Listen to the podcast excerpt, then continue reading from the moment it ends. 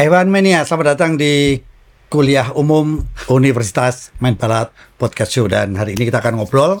Tapi yang jelas terima kasih kepada Lewis Hamilton, Anda berhasil uh, mengeprank PHP saya dan keluarga. Anda luar biasa. Ketika Anda pull, tahu nggak yang terjadi di Indonesia? Elektabilitas Anda mengalahkan calon presiden. jedok. Tapi yang menarik adalah uh, ketika balapan. Jadi uh, banyak yang saya itu dikira pakar, yang pakar itu asal saya nggak tahu ya. Jadi saya di DM Mas Dewo ini Om ini anu karena uh, lu Hamilton uh, telat waktu apa startnya itu kan mau dicop gitu kan, telat ya. Setuju saya telat tuh ya. Iya, agak telat lah ya. ya. Nah, asal bilang agak telat. Kalau saya bilang semuanya bilang telat, saya nggak setuju. Hamilton tidak telat start. Kenapa? Kalau saya sampai salah omongan saya, satu almari replikasi boleh Anda ambil. Hamilton tidak telat. Orang national anthem dia sudah ikut nyanyi. Itu warming up itu uh, sudah ada juga di situ. Hmm. Kalau telat itu yang 19 jalan dia udah kuduk kuduk kuduk terlambat gitu kan. Iya telat. Iya kan? Tapi saya setuju ketika bilang bahwa uh, mobil saya ini slow. Yang salah adalah bukan tim desain maupun tim uh, apa namanya power unit. Yeah. Tapi ternyata tim marketing. Kenapa mas? Coba lihat amati gak ada, gak ada, yang jelas. Jadi semalam saya lihat, iya benar omongan dia. Jadi itu uh, marketing dengan Petronas itu uh, sudah sepakat sebagai sponsor utama. Iya. Sehingga yang nempel adalah Petronas Oil. Iya. Semalam apa yang ditempel? Petronas Tower, bayangkan berat kan saya. Dan itu yang paling gila apa? Itu ada edisi Eid Mubarak, itu kan Lebaran. Semua orang Kuala Lumpur belanja Lebaran di Petronas Tower kan? Iya, iya kan? Iya. berat mobilnya? berat mobilnya. Tapi saya setuju kalau semalam tuh memang lu bilang jujur saya memang nggak mau podium. Nah ini saya setuju. Lu memang mengakui saya tidak mau podium. Kenapa? Line up-nya itu adalah uh, post race interview itu hostnya Nico musuh bebuyutannya. Males jadi tanya-tanya. Kamu menang sekali aja dan nanya saya juga berkali-kali katanya. Mending gak ketemu ya. ketemu. Oke, okay, Iwan sekali lagi terima kasih dan ini adalah kita ngobrol dengan Asa yang semalam kita pengen tahu karena apa uh, Hungaria itu asal selalu ngomong ini boring ini. Ini Monaco tanpa bata, uh, tanpa tembok. Boring, boring. Sama gimana sah? Boring nggak sah? Enggak sama sekali. Uh, selama ini uh, sejak dulu sih kalau yeah. nonton Hungaria itu kan rawan boring karena sulit menyalip. Betul. Uh, Mickey Mouse. Betul. Monaco tanpa tembok. Ya. Tapi kayaknya regulasi ground effect ini bagus ya. Cuman memang masih ada bantuan di RS sih. Oh iya. Cuman kalau nggak ada di RS apakah masih bisa seru kayak gitu. Tapi yang jelas sejak qualifying sudah seru. Sudah seru. Sudah seru. Karena qualifyingnya kan mepet sekali ini saya langsung tampilin aja di awal ini. Maksudnya uh, Hamilton pole position yeah. yang bikin kata Mas Dewo PHP tadi itu. Dan saya sih berharap iya. Norris pole position oh, karena kan uh, seneng banget lihat McLaren bisa kompetitif di sirkuit yang Mickey Mouse Mickey karena Mouse. kan prediksi kita McLaren akan bagus di sirkuit yang banyak lurusnya. Tapi ternyata McLaren bisa bisa cepat di tikungan Mickey uh, di sirkuit Mickey Mouse. Yeah ini berarti McLaren ini benar-benar menemukan solusi gitu. Tapi apa daya ternyata pole positionnya Hamilton ini ada berbagai faktor ya. Satu uh, Verstappen ternyata tidak ngepush terlalu maksimal, jadi dia masih ada nyimpen di khususnya di sektor tengah kalau nggak salah, sehingga dia tidak waktunya tidak optimal. Yeah. Hamilton yang memang optimal khususnya di sektor terakhir sehingga mendapatkan pole position hanya 3 per 1000 detik. 3 per 1000 detik itu mirip dengan sprint 100 meter. Lari sprint 100 meter, saking mepetnya. Itu kalau orang berkedip karena kedip karena kelilipan ya, gitu aja. 100 kali lebih cepat dari kedipan mata ya. Gila ya. Iya. Kemudian uh, jarak antara pole position ya. dengan Hulkenberg di peringkat 10 itu hanya setengah detik kurang lebih. Itu kan gila, setengah detik, setengah detik itu dua kali kedip. Dua, satu kedipan kan 0,2, berarti dua kali kedip kalau kedipnya ya berurutan itu kan 0,4. Berarti jarak antara peringkat 1 dan 10 itu sama dengan dua kedipan mata. Gila kan? Jadi sirkuit ini benar-benar uh, kalau sirkuit ini asal tadi bilang Monaco tanpa batas dan hanya jaraknya mepet-mepet. Ini memang ya jangan sampai terjadi kesalahan. Loh, maaf ada yang manggil. Lupa ya. Sama di siaran, Pak, maaf. ya, uh, jadi itu sirkuit ini benar-benar memang kalau misalnya sah, jangan sampai ada kesalahan uh, bagaimana mengatur strategi, ya. nggak boleh meleng dan sebagainya. Ya saat lomba uh, capek banget ya karena kan konstan ya. nyetir terus. Tapi ketika qualifying kan banyak potensi salah kecil-kecil karena kan gerak terus ya. Iya, iya, iya. Tapi hebatnya kok dengan mobil yang berbeda-beda selisih segini ini hebatnya ini juga menyamai rekor tahun 2003 waktu Barrichello pole position di mungkin teman-teman bisa ngingetin di mana itu. Uh, jadi jaraknya sama persis 0,577. jadi ya dan ini saya jadi ingat tahun 97 dulu waktu masih suka-sukanya Mania F1 dulu ketika yeah. balapan terakhir di Jerez di Spanyol. Waktu itu kan perebutan juara dunia antara Jacques Villeneuve dengan Michael Schumacher. Oh iya, yang... Dan itu qualifyingnya peringkat 1, 2, 3 itu sama persis sampai 0,000 detiknya. Jadi waktu itu yang pole position adalah yang mencatat waktu duluan. Gila nggak? Itu itu masih maaf ya balapan jadul ya, yeah. caranya seperti itu ya. Yeah. Kalau ini kan memang kayak di set bagaimana mobil itu semakin dekat ya. Yeah. Nah itu dia uh, istimewa dan karakter Harris dan Hungaroring Hungaroring sama-sama uh, sirkuitnya Mickey Mouse. Mickey Mouse. Jadi mungkin kalau Mickey Mouse mobil tidak kalau lari itu nggak bisa plong gitu. Iya iya iya. Jadi ya. agak ditahan-tahan ditahan sehingga lebih mirip. Kayak stop, stop and go stop and go stop gitu. and go. Tapi oh sorry uh, Barrichello waktu itu di Brazil 2003. Nah itu sirkuitnya nggak nggak Mickey Mouse. Jadi ya, hmm. ya entah mana yang lebih hebat tapi minimal ada warna baru saat qualifying kemudian McLaren di peringkat 3 4 dan itu ngasih kita harapan wah ini bakal seru di awal-awal juga pasti masih seru. ngelawan juga ya tapi endingnya nanti sebelum kita baca hasil endingnya tetap sama adalah Mike Max Verstappen menang tujuh kali berturut-turut Red Bull memecahkan rekor F1 menang 12 kali berturut-turut memecahkan rekornya McLaren tahun 1988 yang endingnya sama, cuman prosesnya itu seru gitu aja. Jadi yang bersalah ini uh, Lando ya. Karena dia nomor dua, jadi akhirnya rekornya pecah ya. Pecah ya. Tapi saya kira McLaren nggak akan ngomel lah ini, karena McLaren lagi positif banget. Iya, iya, dia positif, lagi, iya, iya, iya. Penggemar McLaren lagi positif, jangan diganggu, biarin rekornya pecah, yang penting nanti menang lagi. Mercedes juga positif loh, waktu pole itu sampai, wah, wow, iya, iya kan, luar biasa. Jadi minimal ini balapan banyak yang happy lah, bukan dominasi yang membosankan. Iya, iya. Walau pada kenyataannya Verstappen memimpin dari lap 1 sampai lap akhir. Iya. Tapi nggak berasa, kadang-kadang iya. nggak -kadang berasa. Itu. Iya. Nah, jadi kita bacakan hasilnya Mas iya. Uh, Verstappen menang lagi. Iya. Uh, Norris dua kali berturut-turut finish kedua. Luar biasa ini ya. Dua sirkuit yang berbeda. Yang ya. satu uh, Silverstone uh, uh, apa flowing fast corner uh, power. Jadi ini di ngalir-ngalir gitu ya. ya. Ini di sirkuit Mickey Mouse. Mickey Jadi Mouse. mobil McLaren kita penggemar McLaren sesama penggemar McLaren kita punya harapan menang tahun ini. Harus menang ya. Saya kalau bisa menang. Harus, ya. Kesempatan pertama weekend ini langsung di Belgia. Sebentar, berarti kalau begitu uh, Aston sudah ya maaf gitu ya. Uh, Alonso juga sempat ngomong, ini kita harus menang juga di depan mata gitu kan? Kayaknya window-nya udah lewat. oh, jadi benar Alonso ngomong kemenangan sudah di depan mata, di depan matanya Lando. Nanti kita bahas itu ya, ya, ya, ya. positioningnya McLaren bagaimana, ya. Mercedes bagaimana, Aston bagaimana karena sama-sama pakai mesin Mercedes. Ya. Uh, Hamilton, Hamilton, uh, hampir podium nomor ya. 4 Piastri ini. Eh, yang... Paris dulu sah, ini Paris luar biasa. Oh kan? iya iya. Ini kasihan Paris ini ya kan. Ya Perez akhirnya kembali ya. ke podium. Ya. Uh, dan dapat driver of the day walaupun ya. hanya selisih 0,3 persen dengan Norris. Padahal waktu saya pulang dari Jogja ke Surabaya tuh di Klaten ada ada produk rokok tuh melintang namanya Sergio. Hmm, kamu jalan rokok makanya P3 selalu eh, kualifikasi 3 selalu kalah kamu. Terus ya, Piastri Perez uh, Perez podium, ya. Hamilton 4, Piastri luar ya, biasa luar biasa ini. Ya. Sempat uh, di peringkat 2 di awal ya, betul. karena dia ngambil startnya bagus banget. Ya. Kemudian Russell, ini ini malah sebenarnya menurut saya mungkin driver of the day-nya karena dia naik 12 posisi ini. Ya. Dari dari peringkat berapa? 18 ke peringkat 6. Betul. Kemudian uh, Ferrari kita nanti akan bahas dunia perbagongan. uh, harus dibahas. Mohon maaf Ferrari fans.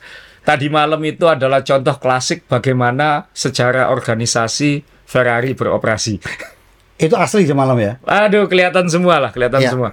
Nah, kemudian ya Aston Martin masih bisa ngamankan 9-10, yang kasih 11 ya. ini Albon 11. Iya. Berarti mobil Williams di sirkuit Mickey Mouse juga lumayan. Dan di ini ya, 11, 12, 13, kasihan. Ricciardo di 13. Iya, iya, Ricciardo. Alfa Romeo. Alfa Romeo. Iya kan? Iya. Oh, tas, oh, gila. Asal lagi, sa. Gila ya, satu poin kayak gini perjuangannya ya. Jadi nanti Ricciardo kita bahas juga apakah ini debut yang baik atau tidak. Iya. Nah, kemudian kita kalau baca klasemen, uh, yang satu nggak usah iya. dilihat. Selisihnya udah 110 poin iya. antara Verstappen dan Perez. Tapi Red Bull belum pernah finish di kejuaraan dunia 1-2. Jadi minimal ada yang baru lah buat mereka musim ini karena saya yakin ini tidak akan berubah banyak.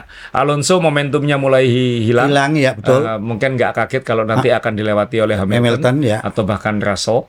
kemudian Ferrari ini entah ini ini benar-benar uh, textbook maga ini. Maksudnya ke atas enggak, ke bawah enggak ya di sini nih kira-kira. Norris malah saya yakin Norris nanti uh, di akhir musim akan nyalip dua-duanya. Feeling saya. Gila ya, masih padahal ya. di masih berapa itu? 20, 17 sama 3 hampir iya. 30 27 iya, poin. Iya, iya, iya, iya. Tapi bisa lah kalau satu lomba dapat 18 uh, eh, atau kalau nyuri menang dapat 25 iya. bisa. Stroll uh, mungkin masih akan top 10 tapi akan sulit naik ke atas.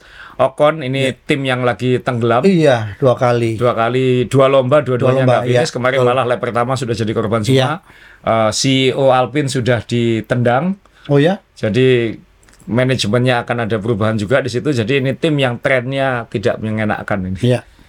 Kemudian uh, tim ya, tadi kita bilang Red Bull udah terlalu jauh, Mercedes seharusnya ini dekat Mercedes dan Aston tapi Aston Martin tapi yang Mercedes, tidak bergerak lagi ya Aston betul Mercedes sudah menjauh menjauh betul Ferrari kita nggak tahu apa bagaimana karena ini stali dua uang nih dua ini uh, performanya mirip-mirip nah, McLaren malah kayaknya jauh ini ya 80 100 poin tapi masih ada Kenapa? separuh musim. Iya. Dan ini dua-duanya produktif ya, Piastri sama ini produktif. Betul, masih ada separuh musim. Kalau bisa iya. dapat 15 poin per lomba aja 15 kali 5 aja udah 75. Jadi masih bisa lah. Iya. Uh, kemudian Alpine akan mungkin terkunci di sini kayaknya sekarang. Betul ya. Kemudian Haas, Williams ini akan seru banget. Betul. Alfa Romeo, Alfa Tauri punya gaco sekarang. Jadi iya. kita lihat apakah bisa naik ke atas. Karena Alfa Tauri masih bisa menyalip Haas ini harusnya potensinya. Potensinya ya. Masih masih jauh lah. Ini masih bisa acak kecuali yang paling atas. nah, bicara soal lomba kemarin ya kita harus bicara dari start. Uh, startnya juga sangat ditunggu karena kan Mercedes pole position, kemudian Verstappen nomor dua, ya. dua McLaren nomor uh, di belakangnya itu saya udah nunggu banget dan seharusnya menguntungkan yang sisi ganjil karena mereka di sisi yang bersih. Bersih betul. Uh, kemudian uh, Verstappen. Bersih itu karena apa line ini ya? Racing line. Racing line-nya ya. Line. Dan di sirkuit seperti ini, ya. sisi yang bersih bersih, sisi yang kotor kotor. kotor. Karena sangat uh, menggerigis ban, uh, mengikis ban ya. sehingga serpi apalagi serpian, nanti di akhir lomba ya. serpian-serpian ban dan lain-lain. Nah, dan butuh grip juga karena kan berkelok-kelok. Jadi kalau ya. kalau uh, kot, tanda kutip kotor itu adalah bisa debu, tidak ada lapisan karet. Yang dimaksud kotor itu, itu kotor gitu. dia. Potongan-potongan apa? Ah, ban-ban yang kritis ya? Ya, jadi kalau di awal lomba, ya. racing line itu sudah dilapisi karet yang bagus karena itu dilewati terus. Pada saat latihan kualifikasi, ya. ya betul. Latihan kualifikasi jadi dia lengket, jadi start di situ akan lebih enak. Ya. Sisi yang kotor itu debu, dan tidak ada lapisan karetnya. Biasanya tidak ngegrip dan spin ya. Betul. Ya. Kemudian semakin lomba berlangsung, sisi yang bersih itu makin bersih bersih. karena makin lengket. Ya. Sisi yang kotor makin kotor karena ban itu cuil cuil cuil kalau orang Jawa iya. bilang uh, terkikis terkikis dan serpian serpiannya itu marble. Marble itu kadang kayak lereng, kadang kayak karet sobek itu memenuhi pinggiran tadi pinggiran, ya. Pinggiran iya, iya. Jadi yang tersapu tadi minggir jadi satu. Minggir ya? satu. Jadi ketika akhir lomba kan Verstappen bilang iya. kotor iya. sekali ini di pinggir gitu. Nah itu itu yang terjadi. Nah saat start ya uh, Hamilton mencoba apa? Verstappen dan iya, Hamilton ya, berebut. Ya, ya. Kemudian uh, Alonso apa sorry uh, Norris kejebak di belakang mereka yang iya. dapat ya Piastri. Piastri. Jadi Piastri dapat nomor dua ini sebelah dalam dan sempat attack Verstappen ya, tapi kemudian nggak bisa nyalip. Dan ini urutan di awal. Jadi dan yang di belakang ini Ricciardo dan duo Alpine. Sayang ya Ricciardo itu sudah padahal uh, posisi udah bagus ya. Seharusnya lo ya. 13, 13 kan, kan ya. Harus mundur ke 18 dan 18. kemudian maju lagi ke 13. Jadi ya. dari satu sisi Ricciardo kemarin oke okay, di depannya qualifying di depan Sunoda dan finish di depan Sunoda, tapi Alpine langsung out di Kamu, awal. Sorry san, uh, intonasimu Sunoda kok kenceng banget tambah tambah berat itu. Mungkin nggak usah nyinyir dari dua tahun lalu banyak yang tahu saya nggak ngefans Sunoda jadi saya nggak ngefans Makanya kok mau Sunoda kalau langsung plong gitu. Oke sa, terus? Ya, terus ya kemudian ya pasti balapannya kemudian uh, siapa uh, Verstappen relatif tidak terancam yang berubah posisi memang sempat McLaren, uh, tapi nanti kita bahas McLaren ya Mas Dewa, karena kan orang nanya kenapa kok uh, si Red Bull Enggak, Norris kok dipitstopkan duluan. Eh, eh, itu saya juga pengen tahu, ya. tapi nanti aja ya. Nanti nanti kita ya, bahas. Kita ya, bahas ya. Red Bull dulu. Red Bull dulu. Sa, ini ini apa ya? Saya, saya ya. kan saya selalu ingat kata-kata Asa. Ini Red Bull itu nyimpen di trek lurus. Ini luar biasa. Ya. DRS-nya perfect sekali gitu ya. kan. Nah, ini kan Mickey Mouse. Ya. Dan waktu uh, latihan satu dua aduh kok belepotan ya ya uh, mungkin uh, masih mencari-cari ya yeah. karena satu sirkuitnya seperti ini jadi keunggulan utama Red Bull itu DRS Uh, tapi DRS-nya tidak kepake di sini yeah. karena tidak kepake banyak karena yeah. trek lurusnya pendek, maksimal, jadi ya. tidak maksimal. Kemudian uh, mereka mungkin latihan menggunakan bannya agak beda karena kita tahu di Hungaria ini kan qualifyingnya format baru ya. Q3, Q2, Q1 pakai ban yang berbeda disamakan yeah. semua. Sehingga uh, mungkin format latihannya agak berbeda. Kemudian juga hari Jumat itu kan habis hujan juga. Jadi oh, iya, lintasannya iya. oh. sangat green, sangat hijau. Yeah. Mungkin itu faktornya dan waktu itu saya juga sempat harapan waduh moga-moga Red Bull benar-benar enggak enggak ah, Iya tidak, iya iya tidak. Tapi ternyata sama aja. sama aja. Satu-satunya masalah saya dan jujur kemarin saya berharap Max tolong pecah banmu, tolong rusak power unitmu atau ada masalah apa saat overtaking back marker supaya atau pit stop supaya Norris menang. Eh nggak terjadi. Malah justru pialanya aja yang pecah terakhir. Gara-gara Norris yang teman-teman nonton ya Norris waktu di podium kan dia kebiasaan iya. banting apa uh, botol sampahnya itu untuk ya. buka tutupnya. tutupnya. Eh korbannya malah uh, pialanya Verstappen. Jadi pecah rekor dan pecah piala ya. Pecah rekor dan pecah piala. Eh, tapi ini banyak anu saya banyak peluang bisnis jadi teman-teman dari agen asuransi, ore ada asuransi piala. nah, dan habis habis saya mau nambahin dikit habis habis interview setelah lomba Norris lucu banget. Ini saya jadi ingat dulu waktu diajari apa bedanya orang tua bule dengan orang tua orang Indonesia. Iya. Kalau anak kecil menjatuhkan gelas, yeah. orang Indonesia akan bilang Ih salah mejanya ya. Nah, tapi kalau bule anaknya langsung bilang salah saya. Nah, uh, Norris waktu itu langsung bilang ya salahku bilang. Tapi habis itu dia guyon. Hmm. Ya ini salah Max, salahnya naruh pialanya di situ. tapi dia ngaku kalau yang salah saya. Ya salah. Ya, awalnya gitu dia ya. ngomong sambil bercanda kan kayak anak kecil Norris itu. Ya. Tapi habis itu bilang tapi itu salah Max. Terus habis itu Max yang waktu di interview datang dia bilang itu salahku dia bilang kayak gitu. Tapi dua orang ini kan temenan baik, iya, nggak iya, salah. Iya. Kalau Mas Dewa bilang mending dikasih piala baru atau tetap piala ini aja? Kalau saya ini saya. Kenapa? Saya kan or original saya. Original ya. Iya, yang asli ya. Saya lebih baik beli ini McLaren masih apa ini lihat. Masih Marino ya. Iya, tapi Alonso, tapi kan ini asli. Iya. Walaupun diskon. Iya. Karena sudah ganti Honda waktu itu Honda ya kan. Jadi ini tetap piala yang asli aja iya, ya. Iya. Oh, salahnya beli piala yang murah gampang pecah salah pialanya berarti salah salah penyelenggaranya. Dan dia tidak belajar dari toko eh, pecah belah di Indonesia. Pecah berarti membeli tadi. Iya. Oke lanjut sah. Ya jadi kembali soal Red Bull, ya. kenapa mobilnya begitu iya, cepat? Kenapa Karena cepat? Selisihnya jauh banget. Iya. Karena Red Bull memang membawa upgrade ke Hungaria. Oh jadi selama ini dia eh, muncul ya, upgrade baru. Ya karena waktu uh, jadi jadi maaf, jadi mungkin waktu latihan juga masih ngevaluasi upgrade oh, juga. makanya saya bilang nih, kan saya bilang nih, ini kuatnya di trek lurus dan DRS. Ya. Ini Mickey Mouse kenapa semalam bisa luar biasa? Jadi, Gimana sa? Jadi kalau dilihat dari samping memang ya. nggak banyak. Jadi kita kalau dengar Red Bull upgrade langsung aduh. aduh. Oh, ini sudah dikejar setengah mati masih upgrade. Oh, sudah dimiskin kan oh, ya masih menang. Nah, iya. Dan enaknya tim yang dominan kan dia mau upgrade kapan aja, mau dia nggak terpressure untuk berubah gitu. Apalagi tidak ada perebutan juara ya. Seperti Betul. tahun 2001 itu kan kita bisa melihat bagaimana upgrade itu sangat mahal. Sangat mahal. Iya kan? Dan dihitungkan benar kan di mana. Saya ya kan? pikir Red Bull sudah mikir 2024 dan ya. memang mereka sudah mikir 2024. Tapi sebelum musim berakhir kita upgrade satu kali lagi katanya gitu. Jadi ini upgrade sebelum minggu depan Belgia dan setelah itu kan libur satu bulan. Ya. Jadi kayaknya Red Bull yang paling liburan nanti. Karena upgrade-nya sudah selesai dan dia sudah fokus ke depan udah nggak nggak terancam, ya. sudah main aman, ya mungkin harapan kita untuk tim lain menang yaitu ketika Red Bull sudah santai. Nah ini kalau di mana sah? Di mana sah? Jadi kalau dilihat dari samping nggak terlalu berubah banyak ya, ya cuma ya. ini lebih mengkeret masuk, jadi lebih lebih rapat lagi. Slim gitu ya? ya lebih kurus ya? slim ya, lebih dipadatkan lagi Padat. dalamnya. Karena kalau kelihatan ini harus eh, izin saya ngambil dari Dres. Uh, jadi ini ketika launching lubang sidepodnya segini ya. sebelah kiri. Ketika di Azerbaijan sudah di upgrade lebih pendek, ya, lebih kecil ya, mendekat. Ya. Saat di Hungaria ini yang kuning, ya. dibuat pipih. Kecil lebih tapi kecil panjang lagi. ya, kecil tapi panjang ya, panjang, memanjang. Tapi dia dia bagaimana membuat itu lebih rapat lagi. Ya. Uh, jadi kita lihat ini sidepodnya sebenarnya dia mengkeret terus, dan ini efeknya ke downforce. Jadi kalau kita lihat dari samping, ini ya, ini lubang sidepod yang baru yang atas, ini lebih lebih sem, lebih apa itu namanya? Sempit ya, lebih padat. lebih sempit banget Sempit, lubangnya ya. hanya ini lagi ditutup.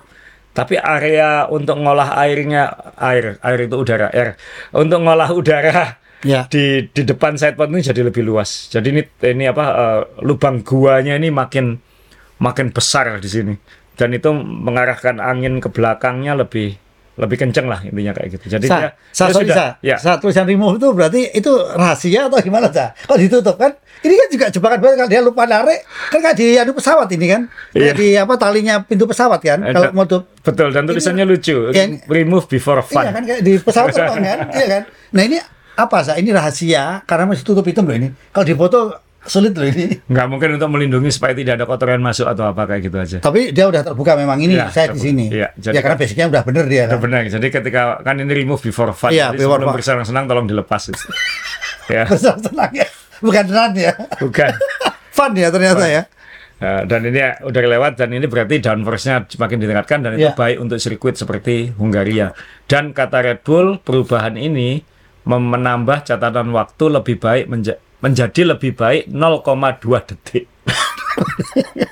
ya Tuhan, kita butuh dia lebih pelan 0,2 detik, dia jadi lebih cepat 0,2 detik. Kelihatan ketika lomba menjauh, menjauh, menjauh karena satu Red Bull dari dulu tidak punya masalah dengan pemakaian ban, jadi ban dia akan paling hemat pemakaiannya. Uh, McLaren masih punya masalah pemakaian ban. Norris bilang kemarin. Iya, walaupun juga lama juga loh dia Lama maksudnya ya kan. Mercedes Uh, oke ya. Mercedes masih lebih baik. Iya. Jadi kalau ditanya ini upgrade Red Bull apa, ini upgrade-nya tidak banyak tapi signifikan dan bikin sebel tim-tim lain karena tim ini yang mau dikejar masih lari juga gitu. Harapan kita sekali lagi adalah Red Bull setelah summer break nanti dia sudah ya pasti masih ngejar kemenangan dan masih sangat kuat tapi tim-tim lain mu- mungkin sudah mengejar makin dekat dan ada lomba-lomba aneh yang bisa membantu tim lain menang. Hmm. Itu aja harapannya. Ya. Eh, karena Red Bull sudah bilang setelah ini tidak ada upgrade lagi sampai tahun depan. Cuma dia akan mengganti tagline. Red Bull, kami tim ke susu. Dari ngebut terus ya.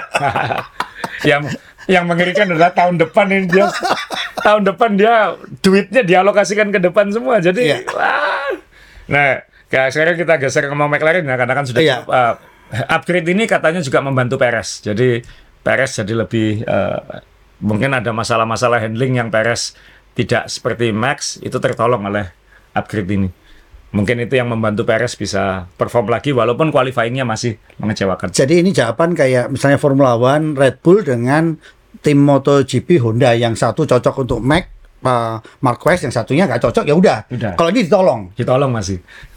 Tapi mobil paling bagus Mas Dewa.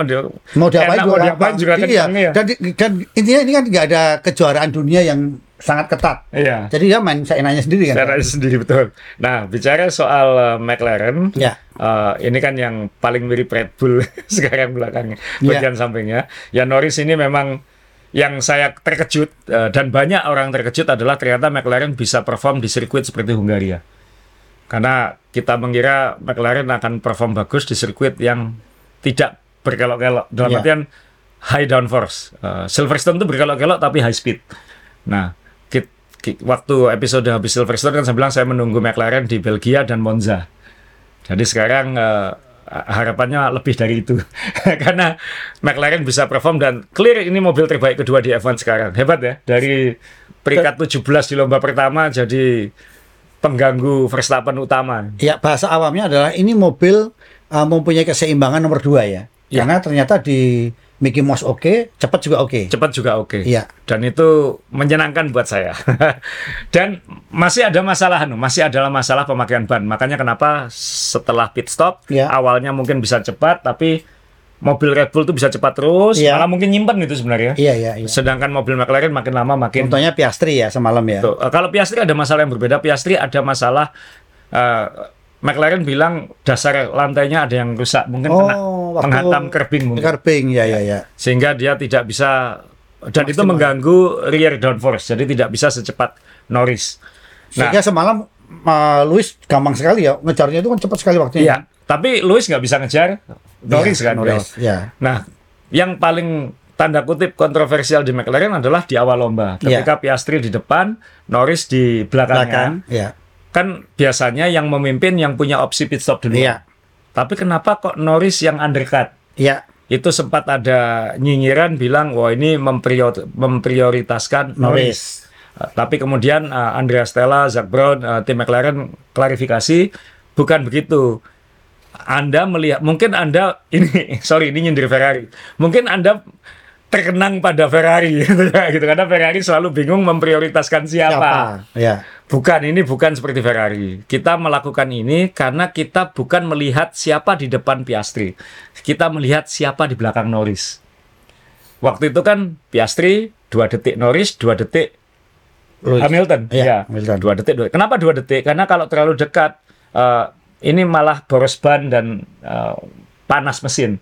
Karena sirkuitnya kan meliuk-liuk terus. Jadi lebih baik agak jaga jarak sedikit sekitar dua dua detik itu. Jadi ada alasan kenapa jaraknya kok kok dua dua dua kayak gitu nggak nggak ditempel gitu karena memang supaya dapat clean air kayak gitu. Oh ini jawaban nih. Yeah. Saya juga akan berpikir kenapa stuck ya kecepatannya ya. Betul. Kenapa jadi, dia kok tidak bisa nyodok ya? Itu kan alasannya. Iya, ini ini masalah F1 lama dulu yeah. lama kan tidak bisa menempel kan. Yeah, dia yeah, harus yeah. agak jaga jarak semakin menempel semakin menempel semakin panas yeah. banyak makin boros itu. Nah itu yang bahkan nah McLaren memutuskan memasukkan pit stop duluan yeah. Norris karena di belakangnya ada Hamilton. Jadi yang dia lakukan adalah mengcover Hamilton, bukan mengcover, bukan untuk menyalip Piastri.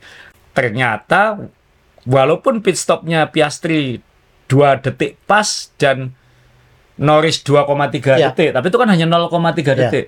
Tapi outlapnya Norris luar biasa.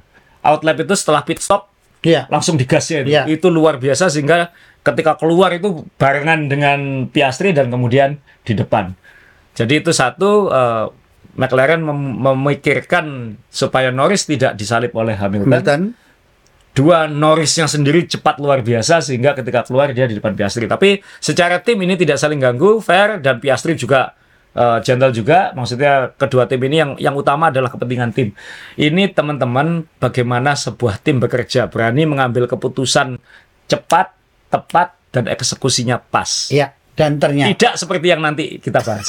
Jadi uh, ini dengan jawaban ini terbukti ya bahwa belum tentu Piastri kalau diutamakan juga ternyata dia bisa dapat podium. Belum tentu. Belum tentu. Karena ternyata ada masalah di floornya. Floornya. Nah, karena ya. bagaimanapun dia masih rookie gitu. Ya. Masih, mas, pasti masih ada kesalahan-kesalahan kecil yang mungkin kita tidak bisa lihat. Dan mentalitasnya juga kalau di pressure lawan bagaimana kita juga belum siap juga kan belum tahu. Jangan salah, Piastri luar biasa tetap Mas ya. Oh iya, iya, luar iya, biasa. Iya, iya, iya. Cuman iya. memang ya. uh, dalam konteks ini seandainya disuruh milih pun saya mungkin secara emosional akan pilih prioritaskan Norris. Iya. Yang lebih terbukti. Iya. Uh, dan ternyata Norris sampai akhir pun juga Betul. tidak bisa dikejar Perez juga. Betul. Jadi dia tahu bagaimana gitu. Ya. Nah, ini yang McLaren ini tak satu secara organisasi menunjukkan kelasnya lah. Dia ya. tahu di awal musim mobilnya jelek, dia berani mengambil keputusan drastis, mundur selangkah untuk maju dua langkah. Ya. Dia mundur selangkah tapi habis itu ngelompati banyak kan, uh, mengganti orang dengan cepat, langsung menemukan uh, pucuk masalahnya di mana dan kemudian ketika solusi mobilnya ketemu, ketika lomba pun berani mengambil eksekusi keputusan yang ya. yang bagus. Gitu. Saya boleh sedikit sedikit saja sebelum ya. kita ngomong Ferrari,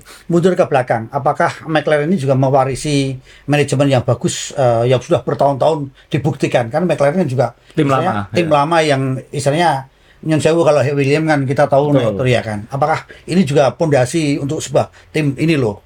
Kayaknya yang... enggak juga bisa karena kan sebenarnya sejak Zack Brown itu kan berubah banyak ini. Ya. Ini tim dari Inggris banget ya. ke Amerika banget sebenarnya. Sekarang ya. ya. Dan uh, mereka juga sudah melalui fase-fase bagong itu juga. Bagong ya. Termasuk misalnya ingat waktu Norris harusnya menang di Rusia, kemudian hujan turun di akhir. Oh iya iya iya. Kemudian iya. dia dan timnya debat-debatan ganti atau tidak. Ya. Timnya minta ganti dia nggak mau. Oh, ya. Akhirnya kan pasti dari situ terjadi dialog ya. dan pasti dari situ keluar keputusan kalau kayak gini siapa yang memutuskan itu kan harus dibuat gitu ya. jangan kalau Ferrari ketika bangun-bangunan yang terjadi adalah saling nanya Iya kayak pramusaji mau yang menu apa gitu kan Saya gitu. ulangi ya Pak pesanannya. Iya, nah, jadi ya sebelum kita beralih ke Ferrari, kita uh, Norris topi. Ingat ya kenapa main main balap bikin topi bucket hat karena memang yeah. di F1 tradisinya topi bucket hat. Oh gitu ya. Ya dan ini pakai papaya. Topinya papaya lucu banget ini, pengen nanti cari ya. Ya dia Norris uh, nomor dua dan moga-moga bisa mencuri kemenangan musim ini. Ya. Sebelum kita Ferrari perlu ngomong uh, perlu ngomong Mercedes dulu atau langsung ke Ferrari? Sebentar, Mercedes lah. Karena ini Mercedes kan juga uh, cukup mengagetkan kan. Ya. Kalau kita ngomong elektabilitas kemarin waktu ini kan luar biasa. Semua ya. berharap kepada uh, Mercedes. Nah, nah Mercedes, ini apa yang terjadi dengan Mercedes? Mercedes ini uh, ini saya ngambil Hamilton dan ada Piastri di sini. Ya. Uh, Mercedes ini sebenarnya agak-agak Ferrari dalam artian maga dia nanggung banget. Dia terlalu riskan untuk ngambil risiko besar, tapi harus mengambil risiko. Sehingga upgrade-nya memang improve, tapi tidak melompat. Yeah. Karena takut kalau terlalu gambling nanti malah melorot. Kan susah kalau sudah kalau sudah hampir itu kan susah Iya. Yeah. Nah ini mungkin yang terjadi mungkin mereka uh, terlalu konservatif dalam mengubah mobil uh, dan kemarin Hamilton sendiri bilang uh, Hamilton kan sempat tanya di radio mungkin teman-teman juga nanya uh, apakah kalian ganti mesinnya ini gitu uh, apakah kalian menurunkan mesinnya ini uh, itu sampai heran kok boleh ya kan nggak boleh drive by wire maksudnya kan dulu tahun 90-an awal itu boleh dari pit lane ngubah mobilnya tuh boleh Jadi misalnya pembalapnya kenceng, aku yang melanin ini bahaya ini kan itu bisa. Iya. Tapi sekarang sudah nggak boleh. Oh. Yang boleh adalah sebelum lomba uh, atau dicundan untuk alasan reliability kayak gitu. Iya, iya, iya. Sebelum lomba, tapi diubah tidak boleh. Jadi yang dimaksud uh, ternyata memang uh, Mercedes agak cundan mesinnya uh, Hamilton karena khawatir overheat. Karena lombanya panas kemarin kan, Tem temperaturnya 30, hmm, iya. track temperaturnya di atas 50. Jadi memang agak di tune down jadi diturunkan. Jadi ini rodok tidak jujur gitu ya. Ya. Kalau kemarin dia kencang itu belum tentu itu performa aslinya belum. Ya itu dia kita ya setelan itu kan bisa dari sini sampai sini kita nggak tahu dia main di mana. Iya. Nah Mercedes kemarin satu uh, dia khawatir mesinnya overheat ya. dan itu ada kaitannya dengan desain sidepod juga mungkin kan ya. Iya. Kita nggak tahu itu kan pasti lubang sebesar apa kayak Red Bull tadi ngubah lubang kayak gitu dia yakin mungkin mesinnya tahan atau uh, aliran anginnya bagus. Iya. Iya. Ya mungkin Mercedes dengan perubahan dari zero pot ke mini pot ini mungkin masih ada isu cooling yang harus dihadapi. Berarti ini masalah kalau balapannya panas cuacanya. Panas ya. Nah kemudian uh, remnya juga agak overheat, uh, jadi agak di hati-hati juga. Masih banyak PR ya yang Masih, jelas ya. Ya PR kecil-kecil Kecil -kecil, itu yang ya. menyebalkan. Ini sama dengan Ferrari, PR-nya kecil-kecil gitu. Mending sekalian masalah besar ganti itu aja kayak McLaren ya kayak McLaren ya nah. Sa, secara marketing maaf Sa, sampai mempertahankan menurunkan power kemudian supaya tidak istilahnya uh, eh, DNF itu kan apakah citra Mercedes yang sangat mahal tinggi sekali itu kadang-kadang membebani gak sih dalam balapan seperti ini? Membebani mas. Jadi salah satu itu kan. Iya. Lebih baik saya finish tidak menang daripada jebol gitu kan? Entah dulu, itu customerku kok bisa kenceng ya kayak gitu. ini kan malu itu maksudnya bener ya pukulan lah, pukulan lah. Tapi yang jelas Mercedes, maaf Mercedes tetap punya kans menang musim ini. Ya. Kalau situasinya pas. Ya. Tim ini dekat dengan depan. Kemenangan ya. Uh, cuman kebetulan dilompati dikit. Yang belakangnya ini Aston Martin malah yang kayaknya mulai kehabisan angin ya. ya. Uh, kita nggak tahu lagi dia dapat kesempatan di mana karena saya berharap kalau ada sirkuit yang Aston Martin bisa nyuri itu Hungaria kan harusnya yang agak-agak Mickey Mouse, yeah, tapi yeah, ternyata yeah. enggak gitu. Dia yeah. malah nanggung banget, dia malah papan tengah normal gitu. Sehingga kita mungkin ya mungkin fasenya Aston Martin mungkin sudah lewat. Jadi mungkin. ini anu ya saya ini kayak kita ini dikasih pilihan ya. Kamu mau nget, uh, ngetop di depan, di tengah atau belakang. Iya. Kalau Red Bull nggak usah lah kita kalau ya, ngomong ya. Ngetop terus. Iya, ngetop terus. Jadi ini ini sudah terjadi ini ya. Iya. Tapi memang McLaren yang paling tepat selama ini yang merubah sampai berani. Karena dia tahu mungkin masalahnya besar sekali, ya. jadi drastis sekalian lah gitu. Nanti ya. tulus. Ya. Udah nanti tulus ya. Nah, Aston Martin pun mungkin juga sama. Aku mau ngubah drastis nanti malah jelek itu. Ya, ya. Dia sudah ketika ya, dia ya. sudah di situ, ya. yang iya. susah itu kan tiga persen terakhir itu. Iya, iya, memaksimalkan ya, Maksimal. menyempurnakan yang paling susah ya. Ini ya kita tunggu karena mereka tetap bagaimanapun bagaimanapun punya Lewis Hamilton dan George Russell. Jadi siapa tahu bisa mencuri kemenangan masih. Uh, jadi kita kita punya harapan kalau kita ngelihat ada dua tim yang punya potensi mencuri kemenangan ini. Ya. McLaren, McLaren. di sirkuit-sirkuit cepat ya. dan Mercedes, Mercedes di sirkuit-sirkuit yang normal tanda kutip. Aston Martin mungkin mungkin fasenya agak lewat. Mungkin, ya. tapi kita nggak tahu. Siapa tahu nanti setelah summer break dia punya sesuatu lagi gitu. Mungkin atau mungkin dia nyimpen tahun depan kan kita nggak tahu. Nah sekarang bagian yang paling seru Mas Ewo ah, ngomongin punakawan. saya langsung saya hanya taruh satu foto Ferrari dan itu adalah Leclerc pit stop. Iya. Karena semua yang di foto ini, semua yang di dalam garasi, semua yang di pit wall, gimana toh? ini Kemarin itu klasik Ferrari banget. Satu ketika Sainz pakai ban soft di Ya. belakangnya Leclerc. Leclerc. Mbok ya dikasih dulu. Toh itu pasti pit stop duluan. Oh, dilepas dulu ya biar Iya, dilepas ya. dulu sebentar. Nggak dikasih. Kemudian ketika Leclerc lebih cepat di belakang Sainz, ya nggak dikasih ada juga. Iya. Ketika pit stop ada masalah. Pit stopnya berapa? 9 detik? 9 ke 4 atau berapa? Iya, 9 detik. Iya. Berarti kan ada masalah-masalah jari itu kan, masalah-masalah kecil. Iya.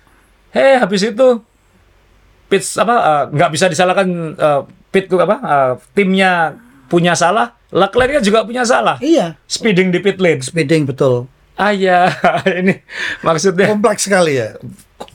kom, kom- kompleks tapi gara-gara diri sendiri kan maksudnya, maksudnya ini tim yang sudah kehilangan disiplin organisasi Mas Jo. Ini udah disiplin disiplin kecil-kecilnya sudah nggak ada ini. Udah ini anggap aja di perusahaan. Iya. Harus bagaimana? Kalau ini perusahaan. Wah, ini yang paling sulit Mas Jo. Ya kan? Ini kan harus dicari. Iya. Oh, ya mohon maaf saya ambilkan contoh tim sepak bola aja saya, yang Ya. saya pegang misalnya. Eh, ini apakah ini manajemen, apakah ini tim pelatih, Ya. ataukah ini pemain?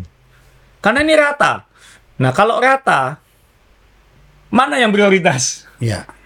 Nah itu kita harus dingin kepalanya, harus mikirin eh, kalau misalnya McLaren jelas main teknis timnya, ya kan? Tim teknis mobilnya langsung ganti, das Ya. selesai masalah. Kalau eh, Alfa Tauri pembalapnya masalah, ganti. Siapa tahu nanti selesai. Clear gitu, clear. Jadi kelihatan hitam di atas putih. Analisisnya gampang. Ferrari ini kan semua saling mempertanyakan dirinya kan, apakah aku ya? Apakah dan ini akan lebih sulit karena ini dinamika kan. Kalau ini diganti nanti efek dominonya ke sini. Ini anu efek dominonya ke sini. Dan itu kecil-kecil semua gitu. Ini cultural problem ini. Oke, Sa, ini, ini kalau kembali ke dibandingkan dengan Binotto sebenarnya. Jangan Ya. Binotto itu kan masih nyuri kemenangan. Ya oke lah jebol. Ya. Tapi kan menang. ya Binotto minimal background teknisnya kuat. Ya. Ya, ini ini Vasur bukan background teknis. Pressure atau Vasur namanya? Fa, fa, Pressure. Fred pressure ya. Red Fred pressure, red pressure ya. Pressure juga benar juga. Nah ini eh di mana ini? Iya. Ini, wah, saya bayangin kalau saya jadi prinsipalnya pusing juga ini. Karena ini disiplin kecil-kecil gitu. Maksudnya aku mempercayai siapa untuk ngubah ini kan. Minimal eh, Zac Brown tegas dia. Kayak orang Amerika, orang Amerika kan nggak ada tanda ngaling-ngaling. Orang Amerika itu kan kejam kalau ngambil keputusan bisnis. itu dibanding Tegas gini. Jadi dibanding orang Inggris, Inggris masih ada sungkannya ya, tanda petik ya. orang Ya kalau Inggris di Iya. Inggris. Kalau iya, Amerika, tetap- Amerika iya, ya, ada priainya. ada prianya ya. Kalau Iya. Amerika Raurus gitu ya, Raurus. Raurus, Iya, ya. Raurus, cut, ya. cut, kayak gitu. Nah, Iya. ini di mana? Dan kelihatan, maksudnya secara publik udah kelihatan pit stop. Kita mau kayak gini, nanti cek lagi, nanti kayak gini, ya nanti kita komunikasikan. Loh gimana tuh balapan itu keputusan tuh harus cepat. ya Ini nggak kayak nggak ada yang mau nggak ada yang nggak ada yang mau disalahkan gitu. dan harus otoriter ya, masuk. Masuk, Iya, iya. gitu aja kan. Karena Kalau salah udah ini salahku, kan kayak gitu iya, aja karena, mungkin. karena yang di belakang layar ini kan punya data. Iya. Pembalap kan enggak. Enggak. Oh, dia tahu belakangku siapa. Iya. Ini di mana enggak tahu pembalap kan nggak dia. tahu pemakaian bannya kayak gimana. Iya. Nah ini, aduh, dan ini mungkin karena Leclerc dulu kan next time cek sama saya ya. Nah itu timnya kalah hawa, jadi kalah hawa. Jadi terjadi second guessing, saling saling tidak percaya. Ini sama kayak kalau restoran, saya paling nggak suka kalau ke restoran, kemudian pelayannya kayak Mas Jokowi bilang, pelayannya harus saya ulangi lagi ya. Kenapa? Tandanya dulu sering salah itu kan kayak gitu. Padahal pelayan yang baik karena saya pernah jadi pelayan restoran. Jadi saya bukan hujan. Saya dulu pelayan restoran selama 8 bulan waktu kuliah. Pelayan yang baik itu adalah yang tidak perlu mengulangi dan sudah tahu dan bisa membantu menambah omset. Jadi kalau misalnya ada tiga jenis pelayan kan Mas Yo. Pelayan yang ngawur, yang nggak dicatat kemudian salah. Pelayan yang saya ulangi ya template Ya. Kenapa? Supaya tidak salah. Tapi pelayan yang terbaik adalah pelayan yang read and react. Dia bukan hanya bisa mengingat dengan baik pesanan orang ya. itu, ya. Kemudian dia malah dia bisa memberikan mengarahkan, Menambah. menambah. dan itu berarti yang eh, yang ditawari senang karena dikasih rekomendasi yang baik. Bosnya senang karena pemasukannya bertambah. Kan kayak gitu kan? Itu tiga jenis pelayan. saya pernah tulis itu dulu. Read and react. Karena saya pernah jadi pelayan. gitu. Iya. Dan saya dalam enam bulan langsung naik jadi supervisor. Jadi saya mungkin dianggap pelayan yang baik waktu itu. Nah, ini kan strategisnya kayak pelayan yang template. Jadi kayak ini pasti kerjanya di Pizza Hut ini kan ditanyain. Saya ulangi ya. Kemudian ketika sudah dibacakan pilihan yang baik kan nah, gitu. Itu, yang itu kan itu kan yang yang mana makananmu? itu kan menyebalkan gitu. Saya sempat tanya, mangkel loh, yang nggak enak yang mana? ya kan harusnya semua produk kita terbaik loh. Yeah. Sa, sorry saya. Tolong manajemen Pizza Hut itu bukan pelayan yang baik begitu. Agak kayak gitu-gitu ini. Sa, ini kalau versi Asa, kalau kalau saya yang selama ini nontonnya TV-nya TV politik ini gampang ini sa. Kenapa? Musa, Munaslup. Munaslup. Kongres luar biasa. Wah ini, tapi jujur saya sendiri juga kan karena saya di manajemen dan, yeah. dan saya ngikuti F1 begitu lama, ngikuti olahraga yeah. begitu lama. Di mana ini kalau kalau dokter bikin analisis, mohon maaf ini kalau ada yang dokter mungkin bisa bantu saya ini diruntut dari mana ini kan ya, itu? Ini kan harus ya. ini harus full blood uh, cek darah penuh semua. Kemudian harus uh, apa namanya? Uh, cek jantung, cek ya, ya, ya. cek paru-paru, scan otak dan ya. lain-lain ya. ini. Ini Uh, kompleksnya luar biasa tim merah ini. Ini enggak mengerikan. Enggak deg-degan ta uh, sponsor jam tangannya itu, Sa. Itu Kenapa? Jangan-jangan kalau beli jam yang dia Ferrari, jamnya salah ya. Ini jam mahal ini. ya kan? Ini jamnya kan ini ini yang bisa nyanyi jam ini mahalnya kan cuma satu jam gadang. Karena ada sertifikatnya SHM. SHM. nah, ini Iya kan? Jadi mungkin teman-teman bisa memahami ya, bukan menghujat Ferrari karena saya juga pengen lihat Ferrari karena kan 2 3 tahun terakhir yang kita paling harapkan menyaingi Red Bull adalah betul, Ferrari. Betul. Betul. Dan 10, 5, 6, 7 tahun yang lalu yang kita paling harapkan menyaingi Mercedes adalah Ferrari. Tapi Dan, ketika yang dominan ganti, yang bagong sama terus ini. Iya. Pada saat ada perubahan aturan, ini kan hanya Ferrari yang bisa nempel Red Bull kan? Iya. Iya kan? Iya kan, yang lain masih purposing dan lain sebagainya. Ya, ini kan enggak nggak ada odong-odong sama sekali kan? Ini perlu kontes kelas dunia ini. Siapa tifosi di seluruh dunia yang bisa memberikan solusi. Ini ngundang ini kalau ngundang konsultan analisis manajemen, itu 10 konsultan jawabannya bisa beda-beda ini. ini luar biasa Ferrari. Ini sampai setiap kali Jan F1 pinter juga ya ketika ada radio ngomong Ferrari bagong ditampilin. Karena kan ya ampun tuh kan bingung lagi kan? Nah ayo pizza apa enggak? Ayo ayo masuk apa enggak? Ayo ganti apa enggak Iya, jadi ini uh, ini tim benar menarik sekali ya. Ini kan tim yang banyak binatangnya, ada kuda, ada kerang, ya kan lengkap sekali. Kolesterol gimana ngelihatnya sih? Ya, Lihat Ferrari. Ya jujur saya ini kan atau dibiarkan kayak gini supaya punya bahan gitu. Ya janganlah. Jujur kalau koleksi di rumah saya kaos, tas itu Ferrari paling banyak. Iya. Uh, replika jujur saya Michael Schumacher lumayan mendekati. Iya. Jadi memang saya sangat Ferrari ya. Cuma iya. kalau lihat gini kan uh, jujur Red Bull ini saya senang Max jujur. Yeah. Tapi kalau dikalahkan pun juga ikhlas. Kalau Ferrari yang ngalahkan yeah. itu juga seru. Yeah. Karena kalau kita ngomong tifosi ini kan kayak kalau klub sepak bola kan pasti ada sepak bola yang kalau basket kayak Lakers itu kan yeah. walaupun kalah menang kan tetap tetap banyak kan. Betul. Nah ini kan kalau di Formula One ya jangan kalah-kalah terus lah. Iya.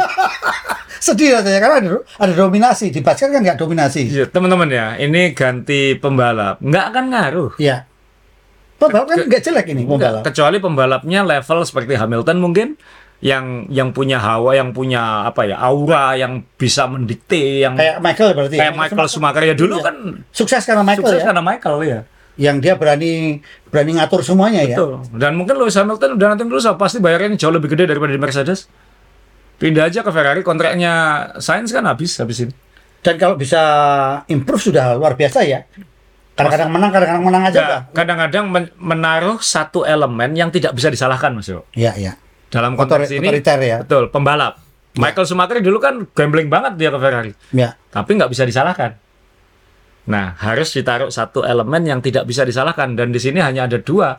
Adrian Nui atau pembalap.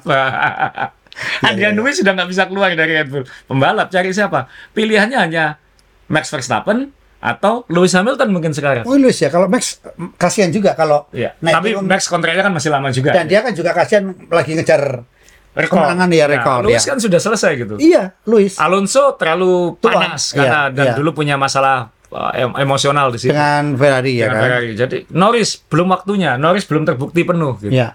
Russell belum terbukti penuh. Iya. Mungkin yang paling gampang yang naruh Hamilton di situ. Betul. Mungkin. Bottas pun juga uh, terlalu lembek kurang terlalu karyawan sekarang iya iya nah ini ini ini ya atau mungkin uh, Lewis dan Botas. Iya iya iya. Jadi Botas suruh eh, memaksimalkan untuk Buk, poin. Bukan berarti ini Leclerc jelek ya. Ini ya. kasihan Leclerc.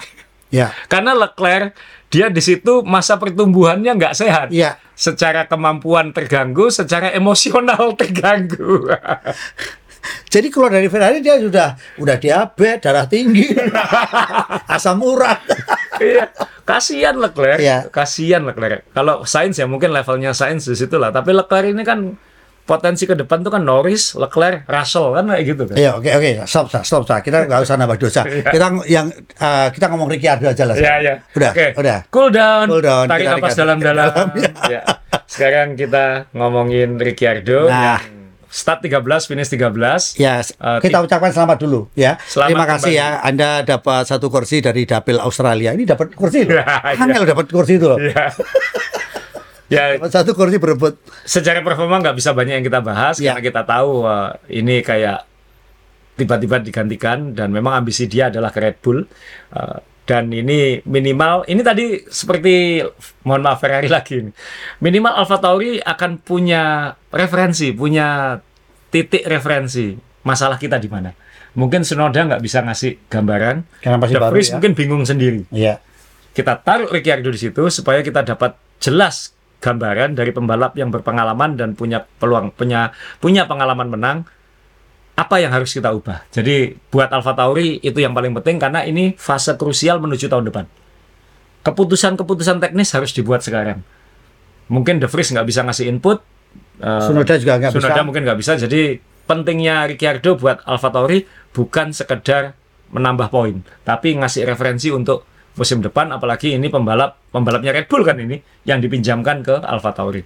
Jadi di situ sebenarnya kuncinya. Dan kalau memang Ricciardo ternyata bagus, kemudian uh, Perez masih angin-anginan terus seperti sekarang, ya masa depannya Red Bull seperti ini.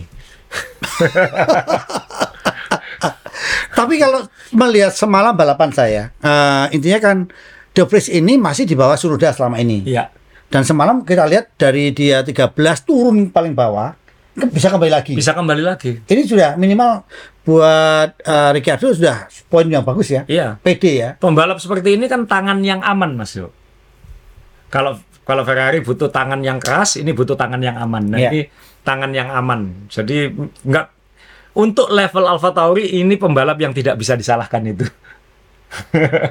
Dan ini bagus ini. Ini foto ini mahal, Sa. Kenapa? Ayo mahal ini. Yang satu itu tiganya cuma satu. Yang satu dua. Tapi yang dua lebih menang gitu kan. ini foto bagus sekali ini. Bisa. Iya kan? Masa agak kan? Yeah. Nah, uh, ada lagi untuk uh, tim lain yang kita bahas karena kan kalau kita lihat semalam tuh William juga berapa kali berapa kali ini William cukup menarik kan untuk kita bahas juga kan. Betul, Williams satu uh, Albon peringkat 11 yeah. dan mobil ini ternyata mampu perform uh, di sirkuit Mickey Mouse. Walaupun simple ya. Walaupun simple. Yeah. Dan ingat setelah ini Belgia, jadi kita akan melihat uh, mobil ini mobil lebih maksimal. ini lagi lebih maksimal lagi yeah. karena itu kalau lari larinya bisa jauh gitu. Ya. Nah, jadi kita langsung ke Belgia Mas Yo ya, ya sebelum kita tutup. Uh, masih agak panas kena Ferrari tadi. jadi kita ngomongin Spa Belgia. Ya. Sa ini sirkuit bucket list saya yang saya belum sempat pergi ya. nonton. Tapi ini sirkuit yang paling saya suka kalau main game dan yang paling saya suka kalau uh, nonton di TV. Kenapa? Karena kalau main game ini nggak bosen nih. Jadi nggak sirkuitnya panjang banget, hampir 7 kilo kan. Jadi ngalir terus. Uh, dan punya tikungan serial tikungan yang paling keren di F1 menurut saya yeah. uh, yaitu uh, Ourush Euroge tulisannya Ourush yeah. ini yang ini naik ke bukit meliuk top speed gaspol yeah. pedal to the metal. Kemudian disusul dengan komplek yang bagian namanya Radion yang trek lurus yang panjang ini. Dan ini memang sangat berbahaya karena dalam beberapa tahun terakhir dua pembalap muda mati, meninggal di sini uh, di F2 dan kemarin di Formula Junior. Yeah uh, mulai ada permintaan untuk menaruh chicken sebelum ini seperti dulu waktu setelah Sena meninggal itu dikasih chicken. Uh, tapi weekend ini enggak dulu kita pengen lihat juga mungkin seperti apa Uh, tapi ini spektakuler sampai dibuatkan tribun ini kan baru nih tribun di sini. Jadi memang itu ternyata ini ini jadi ladang ladang pendapatan yang luar biasa tinggal Non- ini ya. Nonton F1 di sini, kalau pengen nonton hebatnya mobil F1 ya di sini. Iya. Bagaimana bisa gaspol naik ke bukit meliuk-liuk itu. Iya. Ya power, ya aerodinamika, ya mechanical grip, ya nyali pembalap ini di sini. Ngapain membayangkan kalau ini V10? Oh. bunyinya ya. Ya, Ya, bunyinya luar ya. biasa ya. Bunyinya. ya. V8 aja udah masih oke ya. Makanya, aduh bunyinya. Mahal ya kita tuh eh, kita tuh antara menyesal dan tidak. Menyesalnya itu ya sudah hilang dan tidak waktu itu kok tidak kita maksimal menikmati. Iya. Yang kita tahu cuman ya waktu itu kan sekali lagi saya nggak akan lupa ketika saya ngomong ke Asa kok Jordan kok suaranya besar buak buak buak buak itu kenal potnya mas itu saya baru tahu yang bagus yang mana yang melengking Ya, melengking. iya kan yang bagus yang melengking ya Dulu tuh orang tuh sampai ada hebat-hebatan penggemar F1 lama itu hebat-hebatan dia berdiri di belakang sirkuit, membelakangi sirkuit, lalu menebak ini mesin apa yang lewat. Wah, Ferrari, Renault, wah Honda. Itu kebanggaan dulu kalau bisa kayak gitu. Iya, dan kesalahannya travel adalah nonton tapi dikasih earplug. Salah, Salah. iya. Saya nggak pernah, saya nggak pernah pakai. Kenapa? Wong kita ngomong debat politik aja udah biasa dengerin gini biasa. Iya. Iya. Serius saya, saya nggak pernah pakai. Dan waktu saya jadi fotografer nggak saya pakai. Dan yang paling sekarang ini mungkin saya nggak pernah merasakan adalah ya sekali lagi di Sepang di lorong kita nunggu uh, pintu dibuka untuk motret podium itu kalau di uh, lorong itu suaranya wih, Aduh mantul-mantul ya. iya, waduh sakit sekali tapi Nggak usah itu mas Udah jendela media center aja goyang kok. merinding ya.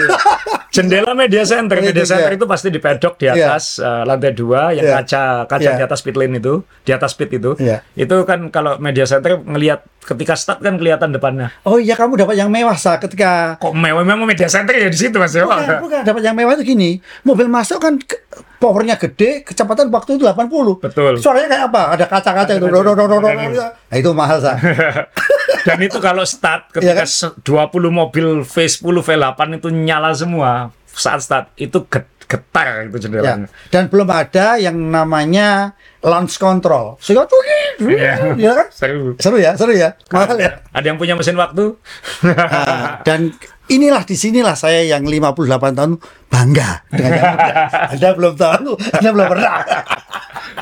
Ya, jadi kita nunggu weekend ini Mas Yo. Iya, iya, iya, iya. Karena ini balapan yang harus Oke. ditonton, eh, balapan favorit saya di Iya. Spa Belgia. Ya, baik Evan Mania sekali lagi terima kasih kalau teman-teman ingin uh, punya koleksi kos-kos semacam ini silahkan karena juga saya senang ada Mas Mejar pulang ke kampungnya di Sumatera di Bangka atau di mana saya lupa di kampungnya di sana juga pakai kaos ini maka saya langsung gila Mas terima kasih Mas sekali lagi Mania uh, forum di bawah uh, silakan dipakai untuk silaturahmi dan kita tetap jaga etika ketimuran. Anda suka tidak suka Anda mau marah ya marah boleh tapi pakai etika. Jadi mau misuh ya nyun sewu mohon maaf baru misuh boleh.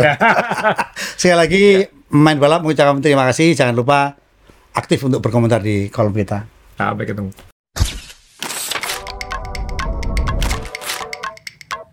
Saya Azrul Ananda, founder DBL Indonesia dan Azaware. Sejak awal, misi besar kami adalah untuk breaking the barriers, meruntuhkan segala dinding penghalang anak Indonesia untuk mengejar mimpi-mimpinya, untuk mendorong merek-merek Indonesia ikut berperan aktif di industri olahraga. Sekarang, kami memasuki fase baru perjuangan itu. Aza berkolaborasi dengan brand Indonesia Jackson.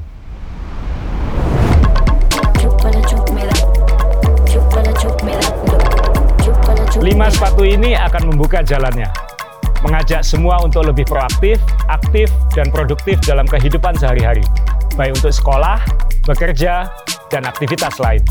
Bintang-bintang olahraga yang kami tampilkan ini juga menunjukkan niat, dedikasi, dan tujuan kami ke depan.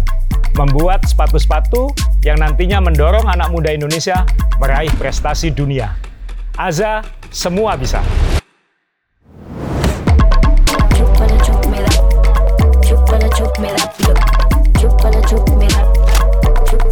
chupa la chup,